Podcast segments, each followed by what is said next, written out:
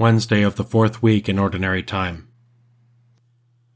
Lord, open my lips, and my mouth will proclaim your praise. Cry out with joy to the Lord, all the earth. Serve the Lord with gladness. Cry out with joy to the Lord, all the earth.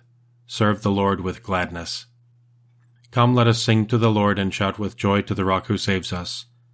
Let us approach him with praise and thanksgiving and sing joyful songs to the Lord. Cry out with joy to the Lord, all the earth. Serve the Lord with gladness. The Lord is God, the mighty God, the great King over all the gods. He holds in his hands the depths of the earth and the highest mountains as well. He made the sea, it belongs to him. The dry land too, for it was formed by his hands. Cry out with joy to the Lord, all the earth. Serve the Lord with gladness.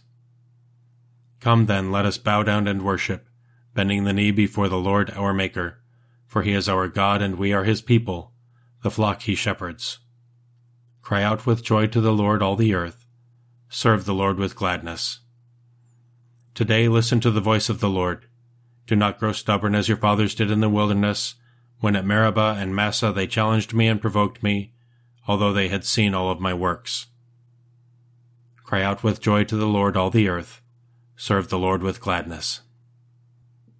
Forty years I endured that generation. I said, They are a people whose hearts go astray, and they do not know my ways.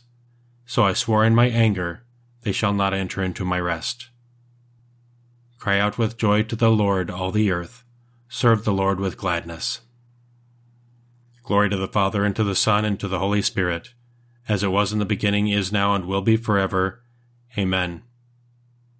Cry out with joy to the Lord, all the earth serve the Lord with gladness.